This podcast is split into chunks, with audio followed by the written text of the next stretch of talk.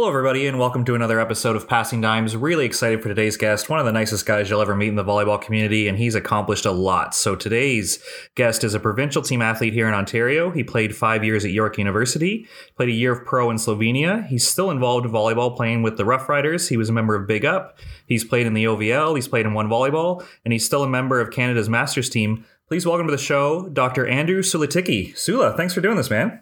Uh, thanks for having me, Josh. It's uh, excited to be here. You've had uh, a lot of great guests on the podcast, so it's uh, it's a privilege to uh, be part of this. Yeah, we've been lucky to get a lot of stories. So hopefully, uh, with your generation, with Selena and some other guys, you know, they they've probably got stories on you. So feel free to tell some stories on them before we get like Delaney and those guys on the show. Oh, for sure. so, what's interesting about volleyball is some people have some some creative entry points where they start late, or we've had guys play pro who start as late as high school. But for you, with, with you being you know in the family with Frank and Rosika, who are I, I, think they're in every Hall of Fame, OVA Hall of Fame, CCAA, OCAA, like j- just volleyball people through and through. Were you one of the kids who could pepper at four years old, or what was your start in volleyball? Yeah, that's you know what. Uh, there, there's two things with that was. Um, like my mom you know, was playing still back when OVA still had like uh, men's and women's ball, was playing double A and A ball in her 40s until uh, uh, she actually ruptured her Achilles. But I remember as a kid, like she would wouldn't have daycare, so she'd take me to tournaments, you know, and so I'd be like uh, watching, you know, watching her team play, chasing after balls, shagging balls, well, you know, they're hitting warm up, scoring, doing all that type of stuff. So there was that aspect, and then my dad, since I was a kid, was coaching, so same deal uh, a lot of evenings I'd be, they'd put the uh, hockey nets up to barricade me. And uh, while they would be practicing, and I'd either be doing like schoolwork or something, or once again chasing after balls, and then just trying to mimic what they're doing. You know, hitting balls against the wall, trying to start peppering, and uh, yeah. So I, I got I got my start pretty early. Now, obviously, anyone who's ever met you, you're you're a pretty big dude. So, were you playing other sports? Like, were you drawn to basketball or anything else, or were you mainly like a volleyball guy as soon as you played organized sports? No, so my I think what was great was my my parents uh, exposed me to a lot. So I even did uh, gymnastics as a kid. So you know anyone who's knows me for my antics uh, post volleyball on the on the dance floor knows I can do the splits, which is always kind of my big uh, uh, calling card with I guess with some of the teams. But uh, um, yeah, as like a kid, I did gymnastics. I played hockey. The only reason I stopped playing hockey was I I'm one of the few people I know whose shoe size was bigger than his age. So by the time I was in, I think, grade six, I was in a size 13. Then grade seven, I went into a 14. And um, at that point, getting skates in a 14 and then a 15 was, um, you'd have to go custom. And that's when I started getting more into the volleyball and into the basketball.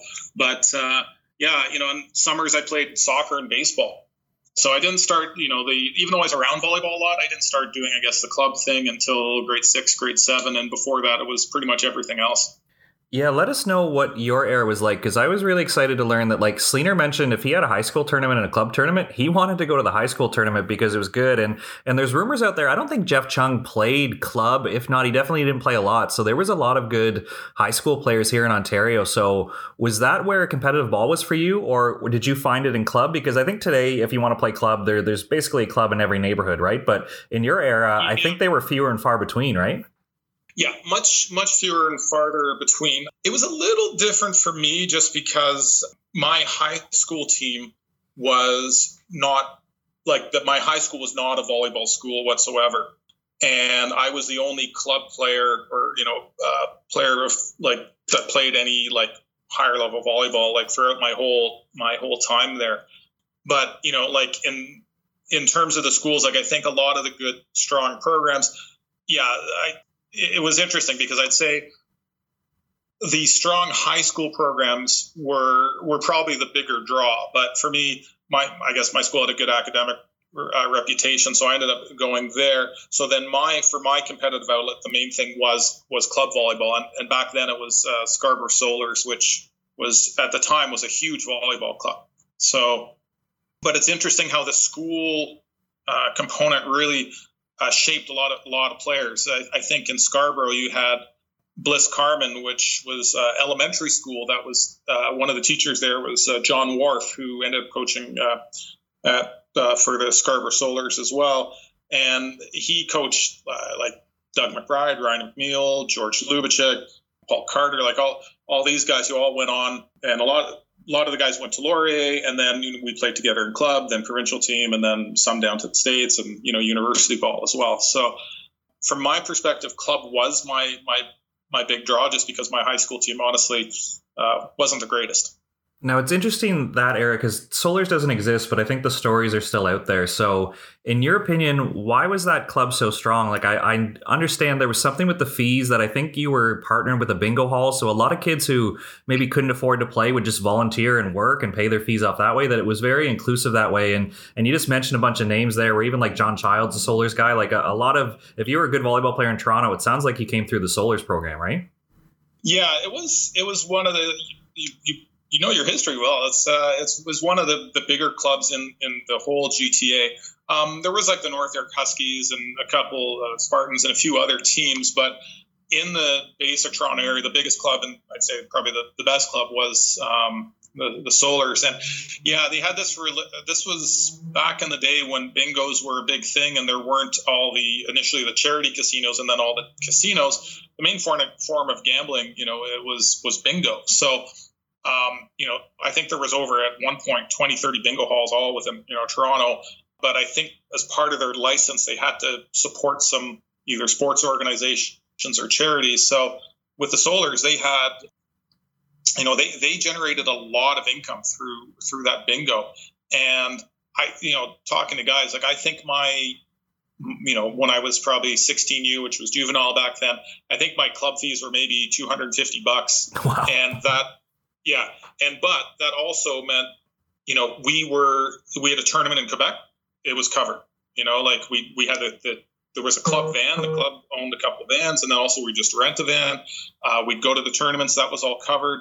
It's a, you know we'd have to and we'd get our uniforms if we wanted track suits or bags. That was extra, but it's it's just a different world than you know what I think uh, you know my kids for sport are playing uh, paying now. And I know like talking to John and um, Dave Chambers, who was very involved with the club. I think the Satellites, which was a premier men's team in the club, their budget back in the 80s, I think they had a, like a twenty to twenty-five thousand dollar budget, and so they most of their competition, their best competition was, wasn't in Toronto. They'd go down to the states to play, or to Quebec, or out west. So it's just a you know different world, and unfortunately, you just can't get sponsorship or funding like that for clubs. So you know, it has to come from somewhere else now. So, with you coming from like a, a, volleyball family and coming through a, competitive club system, was the university always in the cards for you, or what was your recruiting process like? Because I think there was people in that era, like you said, like Doug McBride went to the U.S., which I think was still pretty rare at that time for a Canadian to go to the NCAA. But were you interested in leaving the province, or did you know that you were going to be an Ontario guy and a GTA guy when you were, you know, looking for post secondary options? So I actually, well, I like I had to like I was kind of keeping all my options open. So I went down. I really initially thought I was going to go down to the states. So I, I, had, I think, because my both my older sisters had gone down to the states, but obviously women's volleyball because that's a prime NCAA sport for uh, well for women. So you know they both had full rides, and the whole team basically had full scholarships. Whereas NCAA rules at the time, I think, were only three scholarships full scholarships for the team for men's, and so they'd split that amongst all the players. So I went on a recruiting trip. I went to uh, Penn State, uh, Rutgers, and then IPFW, and uh, I was very interested in Penn State. Had a really good uh, trip down there. Um, really liked the coach, and they had a great program. Which you know, a couple years later, ended up winning the uh, first time an East Coast team won the uh, national championships, but what had happened was I was pretty sure I was going to go, and I actually declined all my acceptances to Ontario schools, which were I applied to. I think just actually was York and U of T. Um, I think that was it because I really thought I was going to go down to the states, but then uh, they could never commit with how much they were going to offer, and I think in the end it came out to maybe six or seven thousand for my first year, but out of state tuition alone was thirteen thousand and then you know room and board and books and everything like that. And uh, I remember talking to my parents, and they were like, "Listen, if you want to do it, we'll support you." But I don't know. I just decided then, and Wally Wally Dyba at York had been like on me uh, to come since I was probably in elementary school, and so uh, I kind of contacted him and said, you know, I declined my acceptance, but I think I'd actually like to come to York. And uh, he, uh, I said, can I still get in? And he kind of obviously jumped and said, here, I'll see what I can do. And I got in and, you know, that's, that's where I ended up. Nice, nice, and and just another question about uh, your era because I'm not I'm not implying that you're old. I'm just saying your era has changed a little bit. So uh, your your provincial team experience, I think, is a little bit different than what this era is experiencing in terms of I don't think there was a high performance center. At least it didn't look like what it looks like now. And was your era one the one where you would travel a little bit more? Because Hernan's told me stories where like Paul Duerden and a few guys got to go on like international trips. So with your provincial team, who was coaching it? Who were your teammates? And and what was the competition? Did you play a national team challenge cup or did you have a chance to travel? Like what was that experience like? So yeah, provincial team was uh, was was a great experience. Um, I uh, I was actually one year I was well, hopefully planning to play, and I got mono and was out for a whole summer. But then the following summer, I played, and uh, Brenda Willis was the coach, and uh, Dave Preston was the assistant coach. Um, so two obviously huge Ontario volleyball names there. Um, and then in terms of the the guys on the team, we um, well, Paul Duerden was redshirted my year, which is pretty crazy to say, being he's just such a was not such a phenomenal athlete, but he at the time I think what was he 15 and you know just had this man body and big big big big hands. And but he was he I think he was only six four at the time you know and then the next summer he shows up and he's even bigger and stronger. But uh, so my year he was redshirted. We had uh, Jeff Chung end up being national team player Doug McBride obviously went down to the states. Uh, Ryan McNeil uh, another guy played here in, uh, in Canada and in the U.S. Who else we have? Uh, Dave Cantor, you know, another national team middle. Uh, Jeff White, another national team middle. We had uh, Anthony Fenton as a left side, uh, Paul Carter, another uh, Scarborough guy who ended up playing uh, for Queens for a bit and Ryerson and uh, out in Europe. Oh my gosh, I'm trying to think who else. Ted Barlow, Ian Clark. Um, oh, Dustin Reed. How can I forget Dustin? Hey, like, there's a good oh shout out. yeah, like just you know incredible group of guys and so many guys who ended up you know playing high level either uh, like either national team internationally. So just a great squad really competitive. Oh mike spence my, my good buddy mike spence who we're still playing together now which is fantastic. So really really good team. Sneesha Dordovic, uh, who went down to lewis college as well. I think that's most of the squad there. But we yeah with provincial team because we trained at queens the whole summer and then we had tournaments. So we had the yeah the National Team Challenge Cup or the National Challenge Cup, and then we also had a tournament in Saskatoon, which was the only thing I remember really unique about that was was once again it was all provincial teams, but uh, there was a U.S. junior national team came up at the same time to play, and we ended up playing them in the finals. Which unfortunately, I believe we beat them in pool play, and then we lost to them in the finals. But uh, really good experience. Um, besides that, we had it was mainly at Queens. Um, NTCCs were in Quebec, and then just we had a couple exhibition matches. Um, and that was pretty much yeah. We didn't unfortunately we did some traveling. I know some of the other teams um, ended up going down to the states uh, and uh, playing some tournaments there. But for us, we just had the one in Saskatoon and uh, Quebec as well. Nice, yeah. So I, I think that was the era. Like when you say you spent the summer in Kingston, like Kingston's a great city, especially in the summer. But were you guys yeah. doing double days? Like I feel like the program right now, you go to HPC and then obviously you train a little bit with your squad. But when I was with the program, I think we had HPC and then you were training maybe a week and a half and went to NTCCs. Like it was a pretty quick summer where I feel like you, you guys felt like Kingston was your home for the summer, right? Like it was a little bit longer, I think. Oh yeah, yeah, yeah. We were there pretty much like there were some training camps while like school was still on, and then pretty much when school was done for all of July, we were we were in uh, Kingston. Um, we helped out. There was uh, World League volleyball was in Toronto, and we went down for that to help out and volunteer. But yeah, it's pretty much the whole like we we had at least a good month month and a bit together.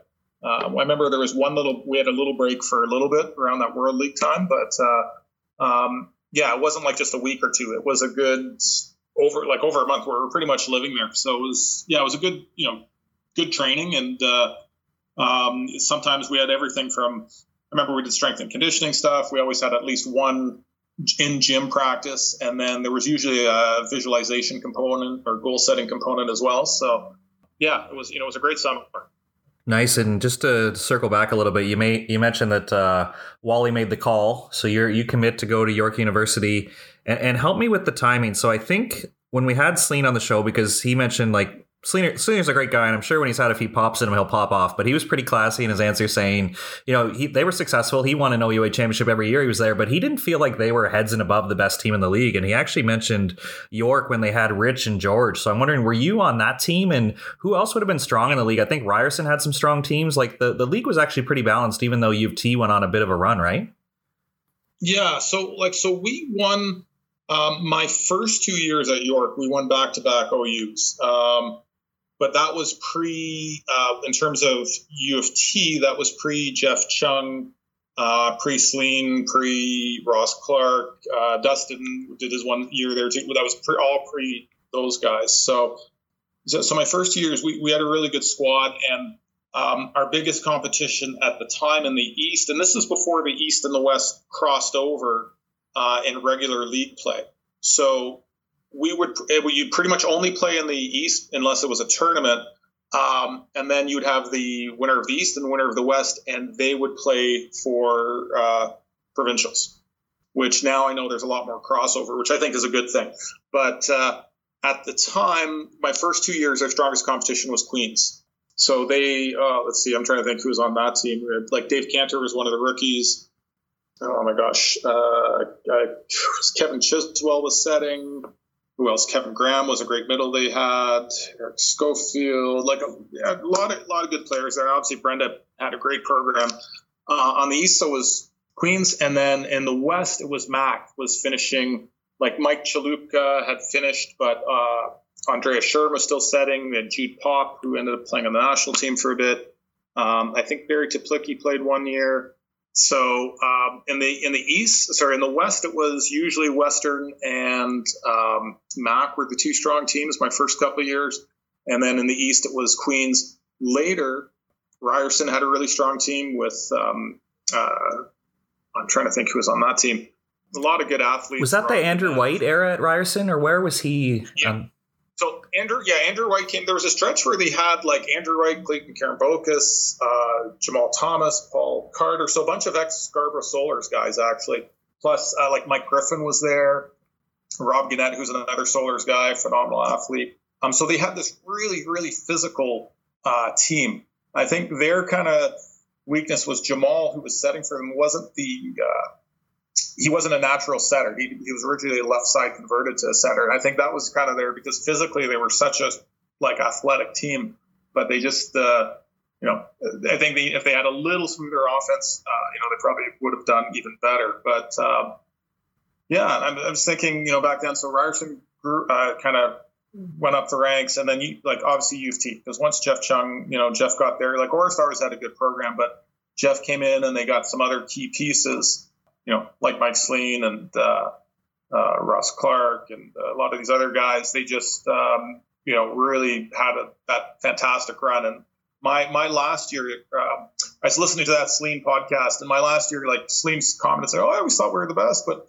like my last year, I think we beat them four out of five times before uh, the East Finals, and we it was, and that's the first year it switched to two out of three matches for the, the East.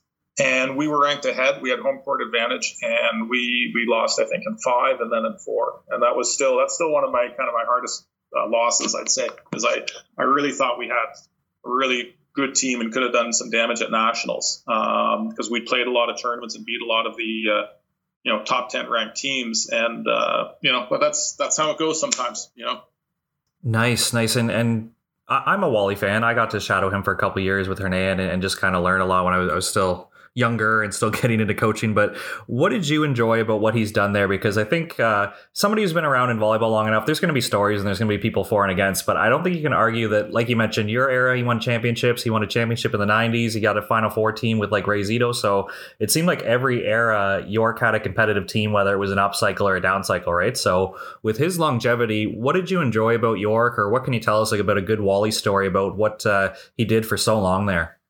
Oh man, so you know Wally listen, I yeah, I have you know tremendous respect for Wally. He's um, you know obviously just the amount of time he put into the program and into his athletes um, was uh, you know was tremendous, and he as as a coach, you know, technically he picked up on so much. Like I think that's that's some of his strengths. Like he he brought in some players that were you know maybe good athletes or physical, but you know didn't have the technical skills yet. Like like good example, Rich Van Huizen when he first came came on board.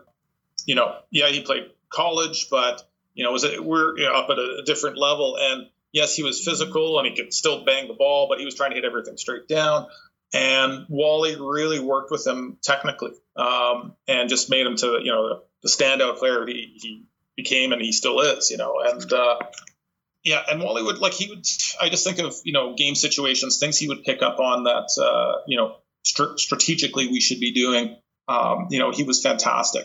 He uh, you know he was pretty set in his ways, and I think you know he's an old school coach, and I think you know if you for some players, I, I know some players had a, had a hard time with him, and I think it's you have to kind of learn to sometimes filter out how, what he would say because Wally, he, his way of motivating tended to be like trying to fire you up, you know, and some people needed more, I guess you could say more coddling or more support, you know, and he would try to, you know, kind of be, come on, or, um, would point out like I remember sometimes I'd mess up on something. He'd point out like the four things I would mess up on before he would say, "Oh, by the way, you did that well," you know.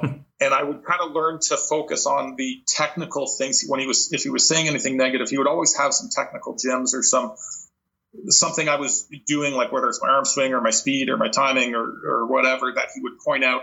And I think as long as I you know, you'd focus on that and realize that it still was always coming, you know, from a good place, and he genuinely wanted to you know, have his, team win and make players better. I think you could, you know, I always, uh, you know, there's times with any coach you struggle at times, and there's times that you know I'd struggle with Wally, but uh, um, in the end, you know, he made me you know a much better player than I was when I first got there, and I think he's done that for a lot of players out there, and that's I think is just his you know his dedication to the sport.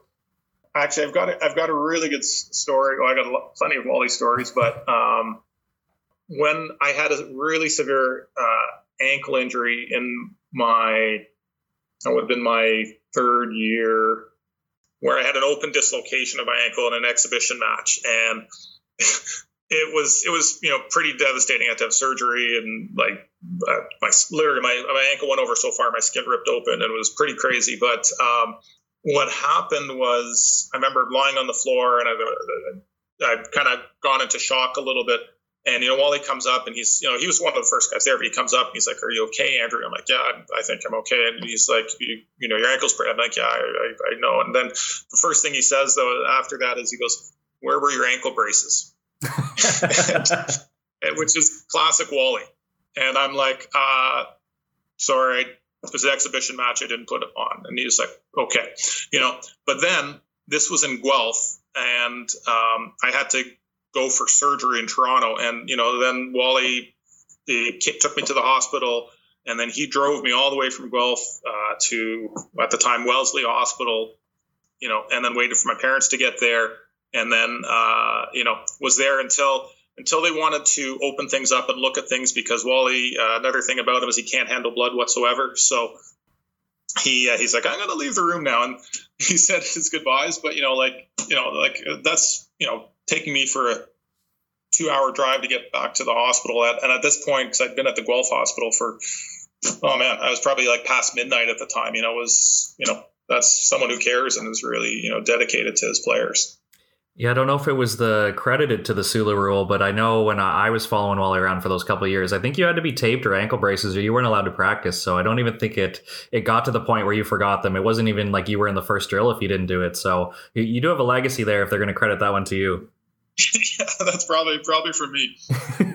so yeah, let's pull on that before we round back to some more playing day stuff. So uh, I, mentioned earlier, I found you speaking on YouTube when you were speaking to, I think, a group of York students who were kind of just on their career path and wanted to network and learn a little bit. Where you mentioned that injury kind of had an influence on your career path, and you had Well, it was a gnarly injury, but you had a positive experience with your rehab process that kind of convinced you that like you can really have an influence and be around good people if you want to be in like the the health sector, right?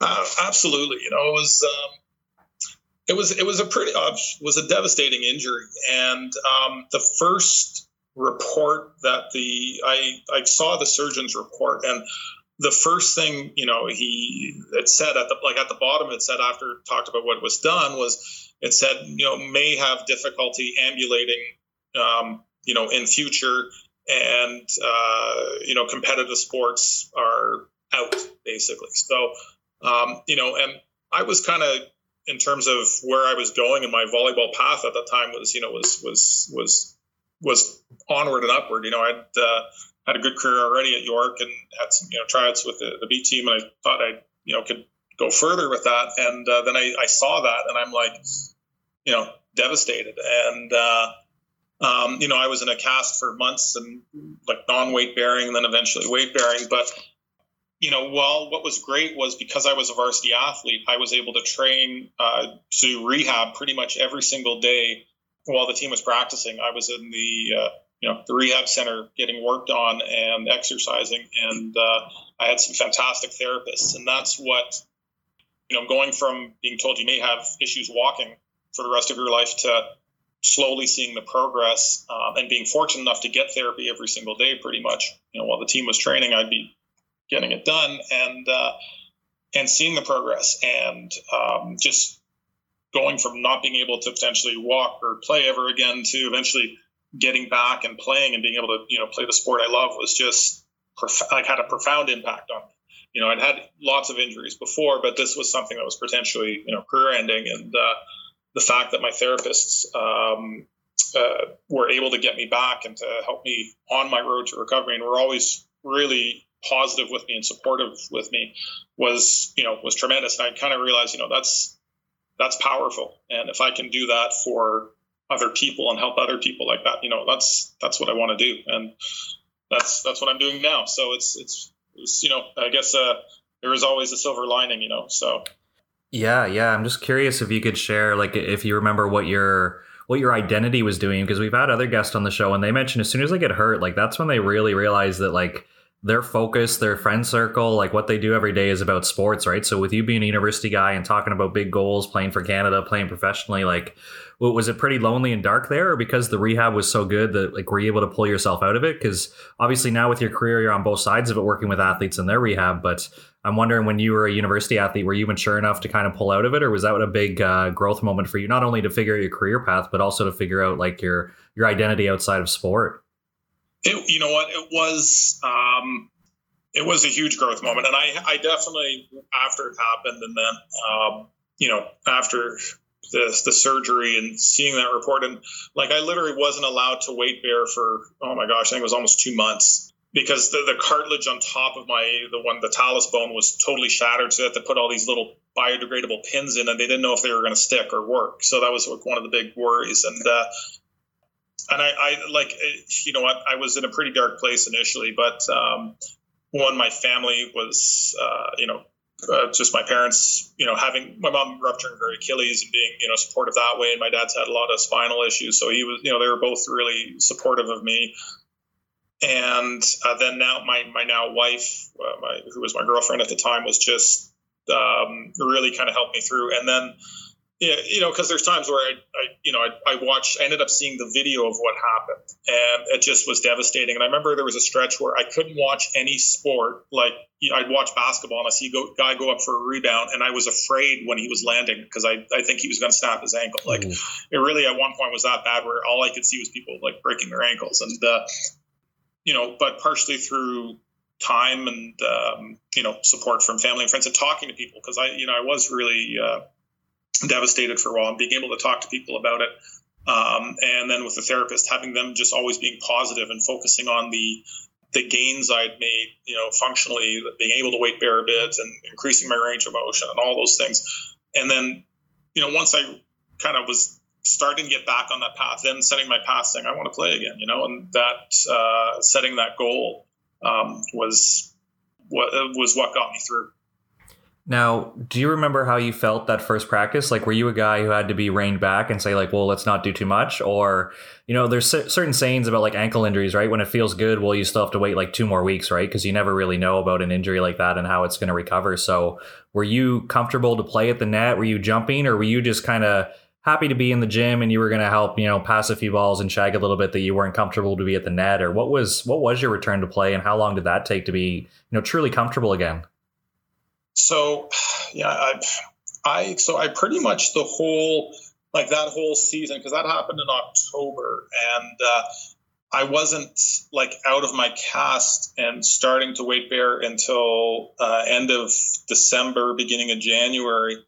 So even though I was kind of around the team and the guys, I didn't that that that season was a write off and I I think I needed that full amount of time there. Um, it, near the end of the season, I remember I was able to kind of go and pepper a little bit and do things like that, but I, I wasn't ready to jump. But then I think that that summer I just really focused on just feeling strong and getting back, so that once I got back to uh, September again, and you know, new school year, I at that point I was ready to go and I was itching to go. And I remember. Uh, you know, I got back to practice and, uh, you know, the guys were like, oh, you should take it easy. And I was like, no, man, I'm going. You know, I just, I, I've worked too hard to not play and to, you know, push myself. So I pretty much, once I got back in September, I just, I went all out and uh, really just tried to.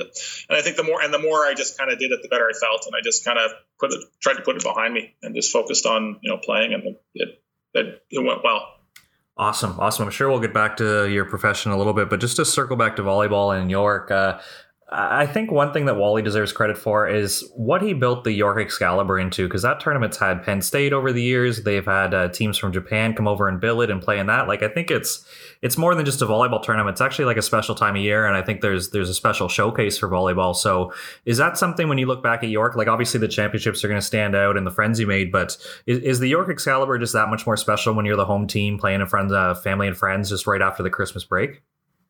Yeah, that that honestly, that yeah, the Excal had uh, always had a special place in my heart because as a kid, I used to go uh, watch, you know, and um, then like in high school, remember same same deal, going to watch and with my family and and York. That's that was always kind of the weekend too. You get all the York alumni out, so you get all the legends out too, you know, um, and uh, it was it was just good to see all the old guys. Um, and then you know just yeah, it's, it's, it's hard to explain. Like it just had such, and then the, you, a lot of times the a lot of people would come back to res just to come watch those games. So you get all you get your families out, you get uh, you know you get the students heckling the other teams. Um, and then in terms of like the caliber of teams you would get, like as you said, like you get Penn State out. I remember the year Manitoba went went 22 and 0 you know, they had that that fantastic. I talked to Scott Koskie on the podcast, uh, one of the podcasts earlier, and I remember that that Manitoba team was just one of the, I think, one of the best university teams I've ever seen, and uh, they played in the finals. They played Penn State, who at the time had just come, like had the season before had won the you know national championship. So huge, huge tournament, you know. And then we had the yeah the teams from Japan like Tsukuba coming my one year, it's not my last year, we played them in the finals, and uh, they pretty much rolled through teams. And uh, we actually, that's another really fantastic uh, university team, which ended up having a lot of Jap- Japanese national team players on it. And uh, we took a set off them, which I think was we we're the only team that even take a set off them, which was uh, was pretty good. But yeah, the Excal, I, I think yeah, back you know that tournament was such a big draw for you know. Um, the volleyball community and especially for the York volleyball community. And, you know, to see all the alumni out was always such a special thing. And that's something, you know, Wally really, especially back in the day, put a lot of time into. And even before that, too, the, the other thing I'll touch on was the uh, York used to always have a high school turn, which talking about the top high school teams uh, was always a huge draw, too. So you always had like kind of the perennial favorites. Um, uh, you know, from back in the day. So whether it was Thompson, whether it was uh, City, like all these these teams, uh, the the high school tournament was the same same deal. You'd have it was like kind of the premier non offset tournament that Wally really organized, and uh, you know, I think yeah, he really deserves credit for both those tournaments.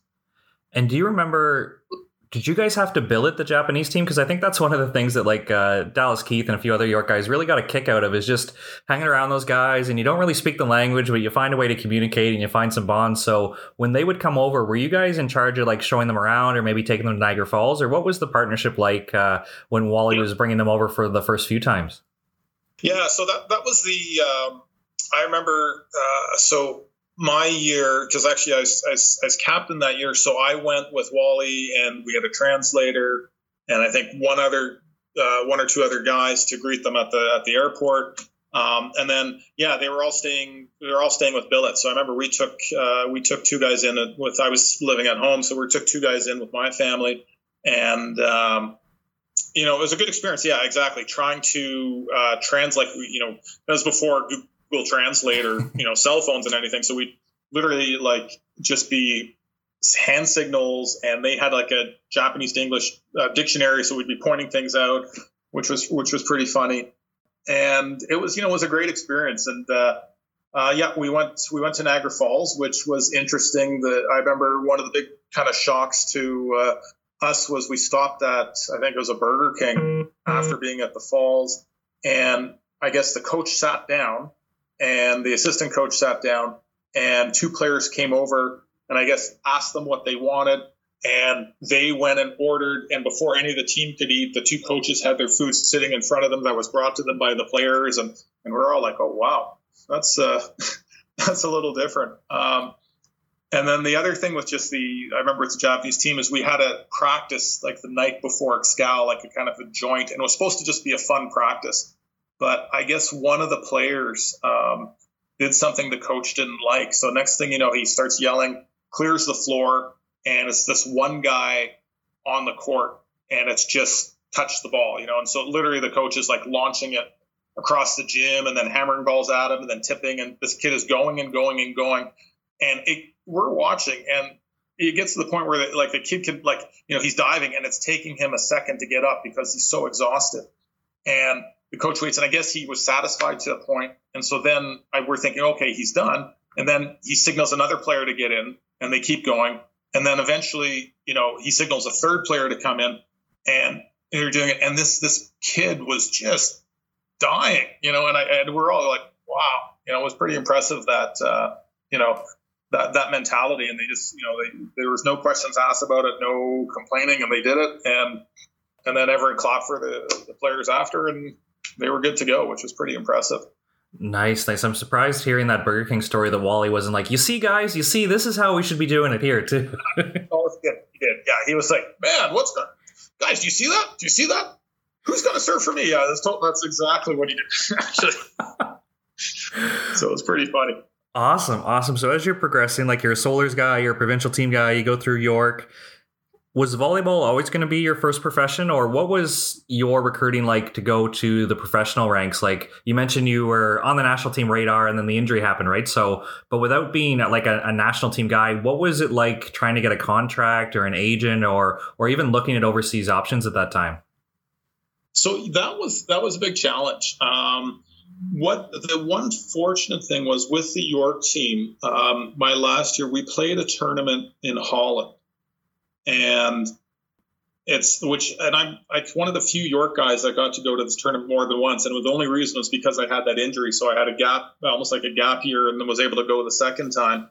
But um, we played this tournament in Holland that um, it was all university age players, but then Wally had arranged um, some exhibition matches later against some pro teams, and we played we we lost in the finals of that uh, Holland tournament the second time I was there, but we we played. We had a great match, played really well, got a lot of exposure, and then when we played these pro teams, um, we played well. So I remember one of the coaches approached uh, Rich Van Husen and myself and was you know talking, saying, "Are you guys you know what's you know what are you doing with university? What are you doing after this?" And so we we kept in contact with them, and I long story short, I I've been speaking to a couple of agents, but I had this potential contract with this team in Holland, and uh, I was literally, I think, a week away from signing a contract when my mom, who's originally from Yugoslavia, and well, which now part she's from Slovenia, um, she was talking to some of my relatives, and one of my, uh, I guess, second cousins had played pro, and she was talking to them and saying, "Oh, Andrew's going to be playing in Holland. Looks like maybe he can come down and visit." And this one cousin said, "Well, why doesn't he come play here? We've got a really strong league." Um, so I, what happened was I was about to sign this contract, but I sent. I had luckily had a video. I had some stats and all that stuff, and so we sent it off and they a couple teams were interested and two teams offered me a better contract than what i was going to get in holland and uh, i thought the whole fact of you know going to i'd never been to slovenia before you know where my mom was from. I ended up um, going there. And that's you know so that's how i ended up uh, in slovenia. And i didn't have an agent which was which was interesting too which i in some ways would have been a good thing for some of the negotiation. But uh, um, I guess in the end, you know, I still managed to do it, and it worked out okay. And with your your family background, you just mentioned, could you get by with the language, or what was that experience like as far as like moving away from home, getting used to food, getting used to a new league? Like, how comfortable were you in the beginning? It was, you know what, it was a challenge, and I think this is some one of the things I think a lot of guys um, who want to go over, you know, and play in Europe. Sometimes, you know, you got to say, "Oh, Europe, we're going to be playing pro. It's going to be awesome." And it honestly depends where you go and how many, I guess you could say, foreigners you have on the team too, because it at times it can be pretty isolating. When my because my my my knowledge of Slovene at the time, because my parents spoke English at home, was like I knew about 10, 15 words. You know, I knew the basics. And I was like, oh, my mom's like, oh, you should be practicing. You should be. And I'm like, oh no, everyone speaks English there. It'll be no problem. but you know, when uh, so on my on the team I played on, it was like all Slovenian guys and two Croatian guys, and then myself. So they're basically all speaking Serbo-Croatian. The coach was uh, was Croatian, so they're basically all speaking Slovene or Serbo-Croatian, and um, and yeah, they like the guys would help me and explain stuff, which was fine. But then the, the toughest part I found was actually then if after if we'd go out socially um, you know, the guys were great, but they're not going to sit and translate every every single thing they're saying for me into English. So, you know, a lot of times I'd be sitting there trying to catch up. And what was tough is, you know, by the time I started actually picking up the language and I was taking some lessons while I was there, um, by the time I could figure out what was being said and I'd want to comment, they'd already moved on to like the next thing, you know. Um, and I like, I, you know, I'm a, a bit of a, like the guys on the team know I'm a bit of a joker, like, you know, telling spontaneous jokes. And it was really tough because I always feel like I was a step behind. So that was that was a challenge. I was the only fortunate thing was in the town that cousin who had played pro previously was in the town I was in. So he um, he was a good support for me, kind of just getting my feet, you know, getting my feet planted and uh, excuse me, getting me, you know, just getting me comfortable in the town. Yeah, that's a good point you bring up because through the show I get to meet a lot of interesting people and Ryan Fraser mentioned when he played in Germany the, the, exact same thing. He'd go out to dinner with the teammates after, and it's just exhausting having to interrupt or having to wait for somebody to translate. You almost feel like you're breaking like the flow of the conversation, right? And and the other point I have is with working with the beach national team, some French players have admitted to me like they have a different personality when they have to speak English because French is their first language and they can go for it and they can be witty like you were with the jokes and stuff. But in, in your second language, you're almost changing the way you're behaving, right? So I think volleyball aside, that's one of the challenges I think a lot of players need to get used to if they're going to go overseas, right? Yeah, absolutely, and uh, you know that's that's something I think. Yeah, a lot of people, you know, I know when I went, I didn't, I wasn't even thinking that way at all. But it's it's you know it's very true. Um, I guess I was fortunate with the team, and I think that's it. Just depends on what you know what team you go because you'll get some teams that have players from all over, and they end up, um, you know, a lot of times they'll end up speaking English a lot. Um, whereas some teams, it's you know whatever country you're in, um, especially some of the, I guess you know some of the uh, smaller market places. Um, you know, you're you might be the only guy who doesn't speak the, the, main language that's being spoken there, and it is it's definitely a challenge. You know, like guys, you know, I think in general, like you know, volleyball you can communicate a lot through volleyball, but um, you know, it does become tough socially at times. So, you know, my way around that was always like with the guys who spoke English on the team was trying to um, get some one-on-one time with them just to talk, so I wouldn't feel like I was, uh, you know, isolated all the time. Yeah, I guess you, you either got to get used to it or you got to be on like Gavin Schmidt's level where you get a translator and you can just uh, do your own thing that way, I guess. so, just one more question about your pro experience. So, you mentioned the coach didn't really speak English, or when they're speaking to the team, they're probably not addressing them in English. So, would you have to ask questions for drills? Would you watch the first few reps, or how did you get through the volleyball stuff when you know stuff's being explained and maybe balls aren't in the air and you can't just kind of react and be an athlete, right? Yeah, so that was that was a challenge. Um, the what was good was that the the captain of our team he had played. Uh, he was former player with the Yugoslavian national team, so he played internationally a lot. And like he actually played. Uh, I remember talking when we first met, he, uh, you know, we took me out for a beer and just chatting and everything. And he, he was, he was like, he, just played in Austria and, uh, uh, Mike Chalupka was there, uh, Steve Welsh was there, so he knew those guys. And uh, he was really good for when we first started, just explaining stuff to me. So a lot of times, which is something he didn't have to do, but I think you know a good leader does, as, as captain, he would kind of a lot of times when the coach is explaining stuff, he'd be by me and just kind of saying, "Oh, we're going to be doing this. Do you get it?" I'm like, "Okay," you know and fortunately, at least our setter spoke English, um, so I, you know, I could uh, talk to him and go through things. There's always a bit of a language barrier, but um, I was able to get stuff. But and then sometimes, honestly, it was it was just observing, or if there's, you know, or just clarifying. And you know, if we're going through a game plan and the coach is saying something like, "What's he talking about here?" You know, um, usually the guys are pretty good with uh, explaining and letting me know. Nice. And then as that year finishes what made you want to come home and start your career? Like, did your girlfriend at the time or wife at the time come over with you, or were you missing home, or did you just say, you know what, I, I gave it a shot, I love volleyball, but now it's time to, you know, start my career and be a professional back home? Like, what went into either not renewing or, or choosing to step away from volleyball at the time and come back home?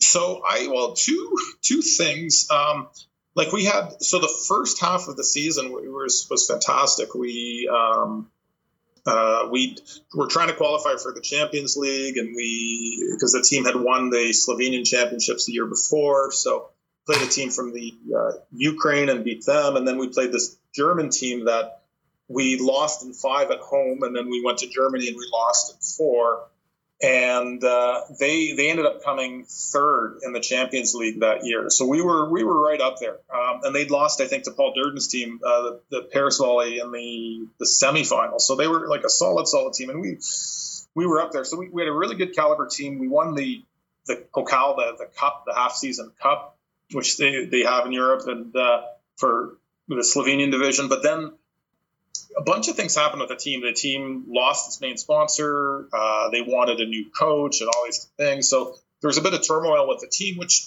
it was still okay. But I ended up talking about injuries. I re-injured that my ankle that I rolled, the one I severely injured before, and that was the first time I'd ever injured it again.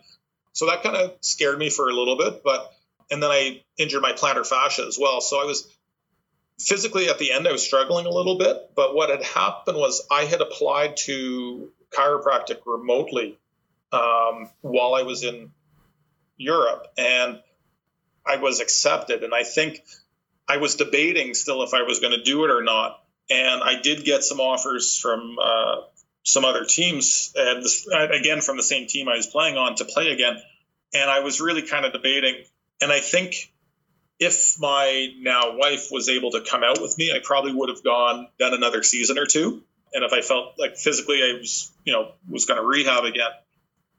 And but then I kind of I thought about it, and um, you know, it was going to be tough to get her to come out and everything. And so I said, okay, you know what? Let's. I can still play ball. I'll go back home. It'll be okay. But then the funny thing was, like, I accepted to get you know going to chiropractic, and the week, uh, and CMCC, the chiropractic school here in Canada, it starts in August, and uh, literally uh, the week before I paid my deposit, I was you know getting ready to go. My phone rings at like six in the morning, my old home phone, and uh, I pick it up, and you know this guy's Andy, Andy, and all the guys in Europe called me Andy, which I couldn't stand, but they I thought I think they thought it was more American, like so or North American. So you know, I'm like, yeah, it's Boyan. It was he was the captain uh, from my old team. He's like, I'm playing in Austria and we need another central blocker. Do you want to play? And I'm like, what? He's like, we have a very good contract. And your your girlfriend can come and and you know it was going to be this really fantastic contract, and you know they were going to be able to bring my, my wife out and uh, or my girlfriend at the time out and everything, and it looked amazing. Uh, but you know, I'd already accepted and had my you know, deposit paid and everything like that. And uh, I was like, yeah, you know what? I think I'm going to pass. So, you know, and that's that's what I did. And you know, I had a great like, you know, chiropractic's been good to me, and uh, I, you know, don't regret it now. But uh, you know, I think about it sometimes. Nice, nice. And what drew you to be a chiro? Because uh, you know, confirmation bias. A lot of volleyball players have gone that route. Like we've had two on the show already, so you would be our third with uh, Chase McFarland and obviously uh, Binner, obviously a, a pretty right. famous uh, chiro in the volleyball community. So, what drew you to that? Because I think you were a kin guy at York, right? And then you had to specialize when you chose to do next. Yeah, and that's um, it, it's interesting because I initially, especially when I started York and kin, I was really not like I I was not an anti-chiropractic, but I really didn't know much about chiropractors, and I really thought chiropractors were just kind of necks and backs guys, you know. And one like a few things happened. Um, one, I used to get, and it started while I was at York. I started getting really severe migraines, uh, and I was taking this heavy-duty prescription medication for it. And I remember one Excalibur tournament. Uh, like I think it was the semis, I couldn't play initially because I was in the middle of a migraine and was like throwing up and uh, was just praying my med- medication would kick in. But uh, the you know the the frequency and the severity of the migraines kept increasing, and uh, you know I I was trying all these different things and different medications, you name it. And one of a friend of the family was like, you should see a chiropractor, and I was really almost against it, but um, uh, I was recommended a you know a good chiropractor who um, I started getting treated, and it actually um, started making a difference. It didn't stop the migraines completely, but it decreased the severity and the frequency of them, which was huge.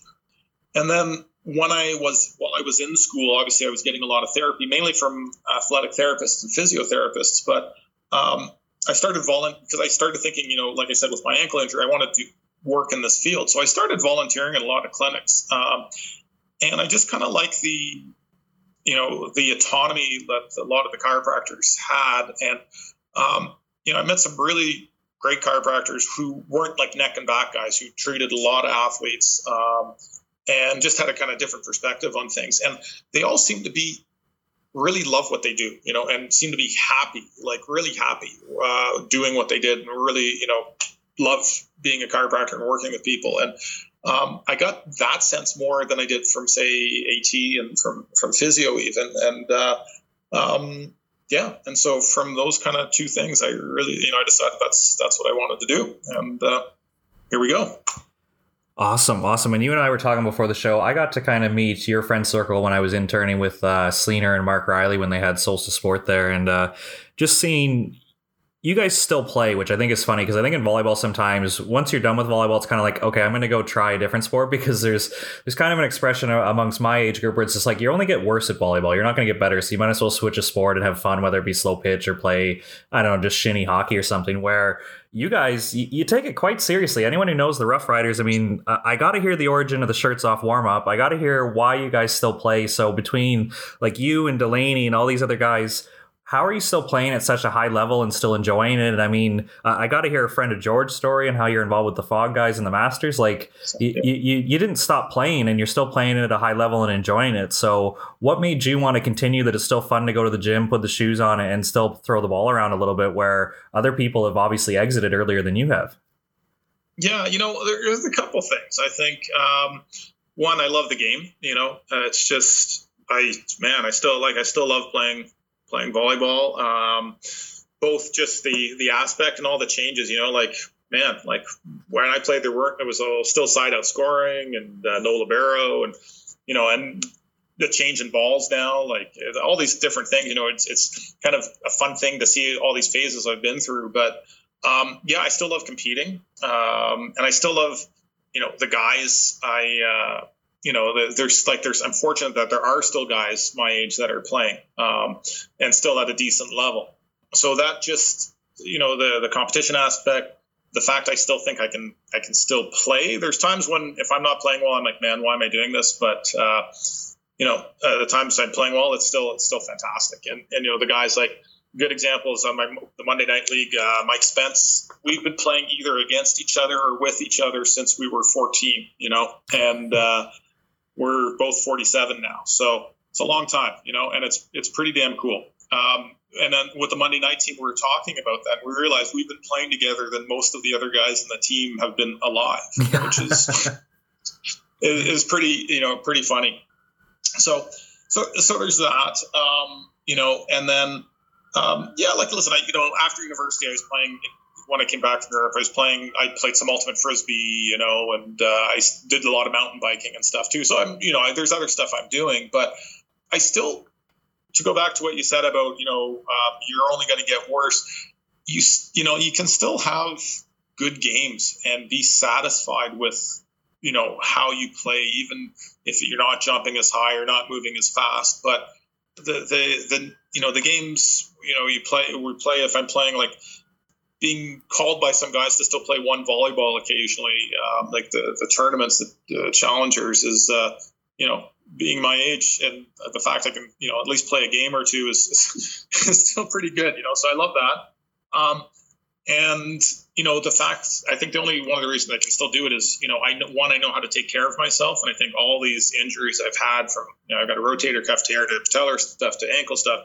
Um, one knowing how to take care of myself now. And that's something I wish I knew when I was younger a bit more, both from a therapy perspective, but then also from a like a strength uh, and conditioning perspective.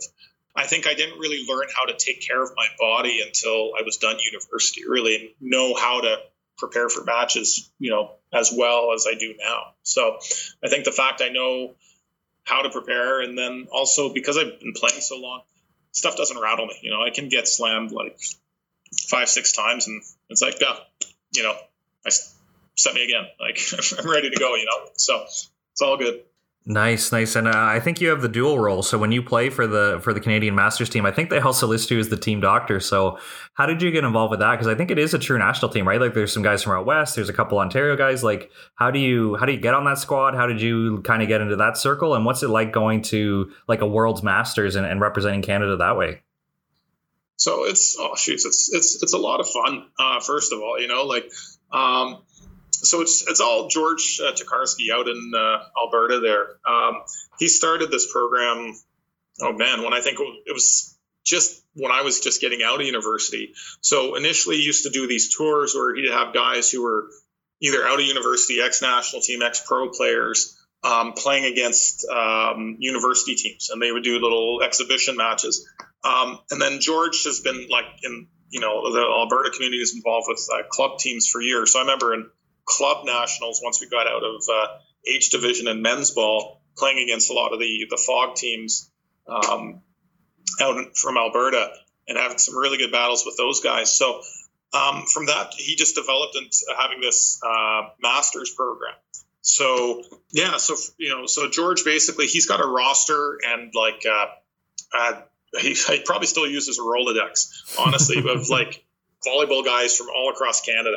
And then he uses kind of different people from different parts of Canada to uh, recruit other players that, you know, have played at a high level. And uh, yeah, so then, you know, we, you get, you get asked to play and George has a very uh, strong memory, so if you play well, you will get invited back. If you don't play well, you don't get invited back a lot of the time, um, or if he just feels you're not a good fit with the with the overall you know vibe of the team. But um, yeah, we like so we usually put squads in in different age divisions for all the U.S. Open stuff, which is you know a great tournament.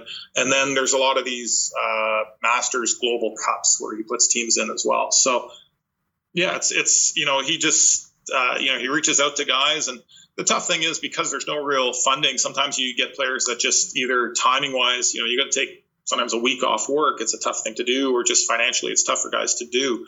But um, you always get some great players out, and what's what's really fun too is you get guys that used to play in university and were total adversaries that you end up being you know really good buddies with, like uh, Jules Martins. Um, you know, when we played against each other in university, there used to be a bit of chirping and stuff going on. And Jules is like such a competitor. And uh, now, man, when we played, I just love playing with that guy. And uh, both, and then off the court, we, you know, we just we totally hit it off and had a great time too. So it's kind of cool playing with, you know, we got like Dion Goulding, former national team guy out in Newfoundland, comes and plays with us. Um, you know, guys from all across Canada, and then what's cool too with with the master stuff is you have the older guys as well. So you have the 50 plus guys, you know, and you get like, oh man, like Al Coulter, Don Saxton, um, you know, John Barrett's come out to play, Mark Dunn, like all these kind of Canadian volleyball legends that um, a lot of them are still in great shape and can still play. And it's it's it's one a pleasure to either see them play or sometimes be able to play with them now too. So it's it's a pretty fantastic experience, and I'm I'm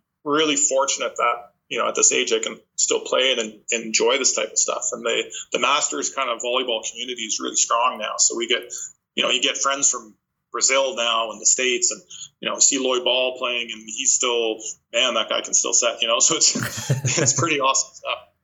Nice. Yeah, I'm glad we could give George a shout out there. I had the biggest smile on my face every time I think of Fog and how it's friend of, friends of George, right? Just I think he deserves yeah, he, he deserves that much credit, but I'm sure he's not comfortable with it. That's why it's called Fog and not just Friends of George, right? So I think it's it's a great thing that he's got going, and obviously with guys like you being a part of it, it just it, it's cool to go up and down the roster and like you said, just see the names and how people are still involved in our sport. So that's pretty cool. Um, one thing that we do have to give a shout out, I think by the time this airs, it'll be over. But one really cool thing you got going on with the Roughies, and I don't know if Sleen considers himself a Roughie, but some OVL guys, but you got the Andrew Calder Cup coming up. And just tell me like what that event means and what Andrew's kind of influence on the volleyball community was because I think it's special to honor him and then also have a fun like I think it's a Forres Beach tournament but there's always a theme. I think last year was Top Gun and this year is going to be old school. So it's just a cool way to get everybody out but to still run it during COVID and honor Andrew I think is just really cool if you want to speak about that a little bit. So yeah, so first of all, you know Andrew uh, Calder was um, uh, played for uh, Westside Volleyball and then played at Queens um, was captain of the Queens team, and then we first played together on on. I used to play against him when I was still the Solars, and then uh, we played with each other with Big Up, and then once Big Up kind of folded, the Rough Riders seemed to engulf everyone. um, we ended up, you know, playing together with the Rough Riders, and uh, you know, Andrew was just a great guy. Uh, um, we called him the glue. He was he was that guy, not you know, wasn't like a rah rah type of guy. wasn't just steady, consistent.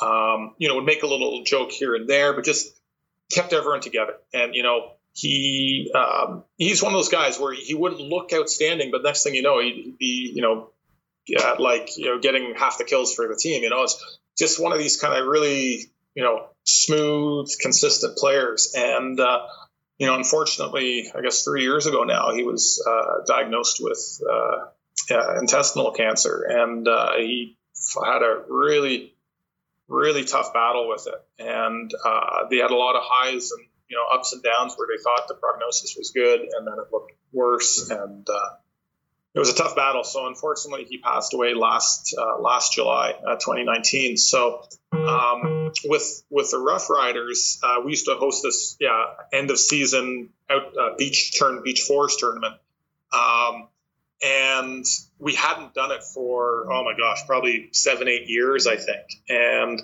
what happened was at at the funeral, a lot of the guys were talking. We said, you know what, you know we we can't we need to get together more often. We we can't get together for funerals and things like this. So let's let's start the uh, uh, let's start the Roughies Beach Forest tournament up again. And and Steve Delaney said let's call it the Calder Cup.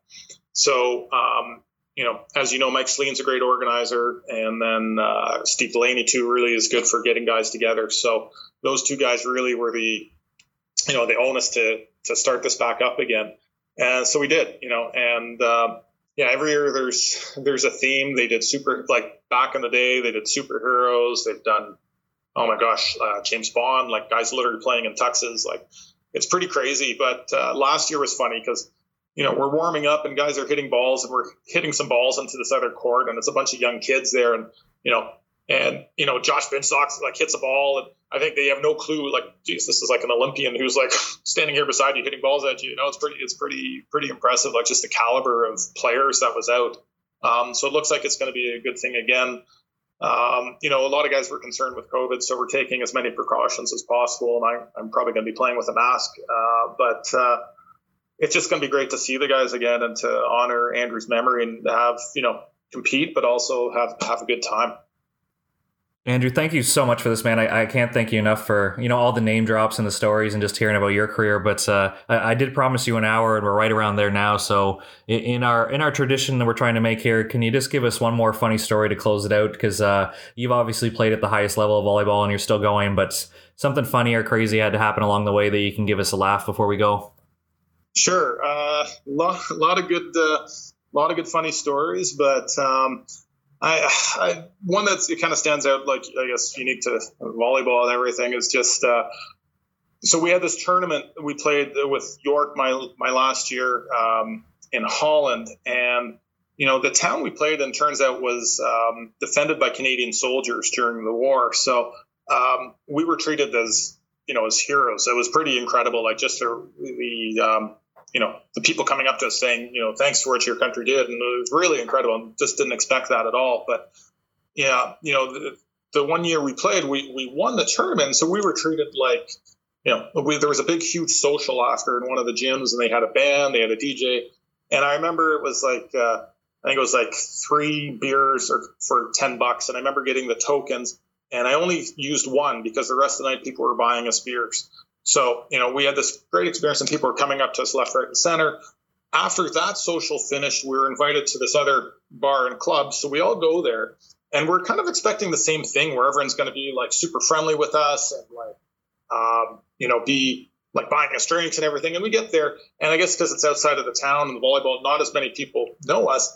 And while we're there, there's these group of guys, and they just start giving us this stare down.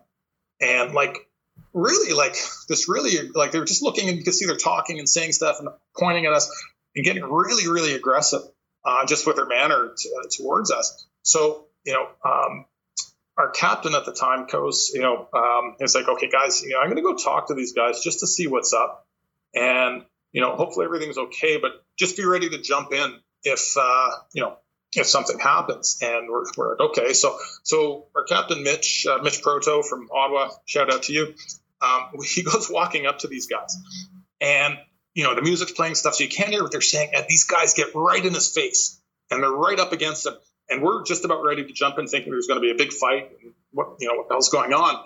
And you see the guys talking, talking, and Mitch, you know, is talking. Then all of a sudden, the guy throws up his hands and just starts laughing and puts his arm around his shoulder and starts patting him on the back. And, and all the other guys that like their group of guys are all like, ah! and you know, and so they all start waving us over, waving us over. We're like, what, you know, what the hell's going on? And the guy comes up to us and Mitch is like, go tell him. And the guy's like, sorry, we thought you were German. If you were German, we would fight. But you're Canadian. Come. And then they just buy us drinks for the rest of the night. And we're good to go. So what a 180 yeah. that was. yeah, yeah. Like we literally went from thinking we are gonna like get into this fight with these guys, and they were literally like in Mitch's face, ready to go, and then all of a sudden, boom! Oh, we're Canadian. Oh, we love you guys. Come buy us drinks. Like it was, it was the weirdest thing. But uh, yeah, old, uh, you know, people have a long memory in Europe about stuff like that. So you know, just crazy. oh, that's amazing. I'm glad we could uh, connect volleyball with you know some real world stuff and, and make friends all over the world. Dude, that's that's a good experience that I think many people haven't had the privilege to do. So I'm glad you could share that one on our show here. Good stuff. Awesome. Well, yeah, that's that's the Calder Cup. So that's coming up this weekend. So best of luck. Have fun. I'm sure a lot of stories will be told that night, and we'll have to get some more guys on the show because I'm sure uh, you, you, may have spared some people by uh, not uh, giving them a shout out or a story. But uh, I don't know if they're going to be as friendly to you when we finally get some more people on the show. But uh, we'll see. That's why listeners got to keep tuning in, so because we can keep getting like more and more players on the show and more and more stories that I think uh, you've definitely added to the list there. thanks very much, Josh. It was a pleasure, and it's yeah, it's, it's listen, it's always great to talk about volleyball, and uh, I think it's great what you're doing with uh, you know getting the stories out there from both the young guys, and so a lot of the younger guys can hear about uh, some old guys like me and older than me, and the rest of the uh, rest of my buddies. So thanks very much. I really appreciate it. Awesome. Yeah. Thanks again. And hopefully, uh, hopefully a few people approach you on Monday and be like, Hey, are you the guy who told the funny story? Like, hopefully a lot of the younger guys in that uh, Monday Scarboroughs League started to pay attention to what uh, you and Spence and some other guys have accomplished. Yeah. Awesome. Awesome. Thanks again, Andrew.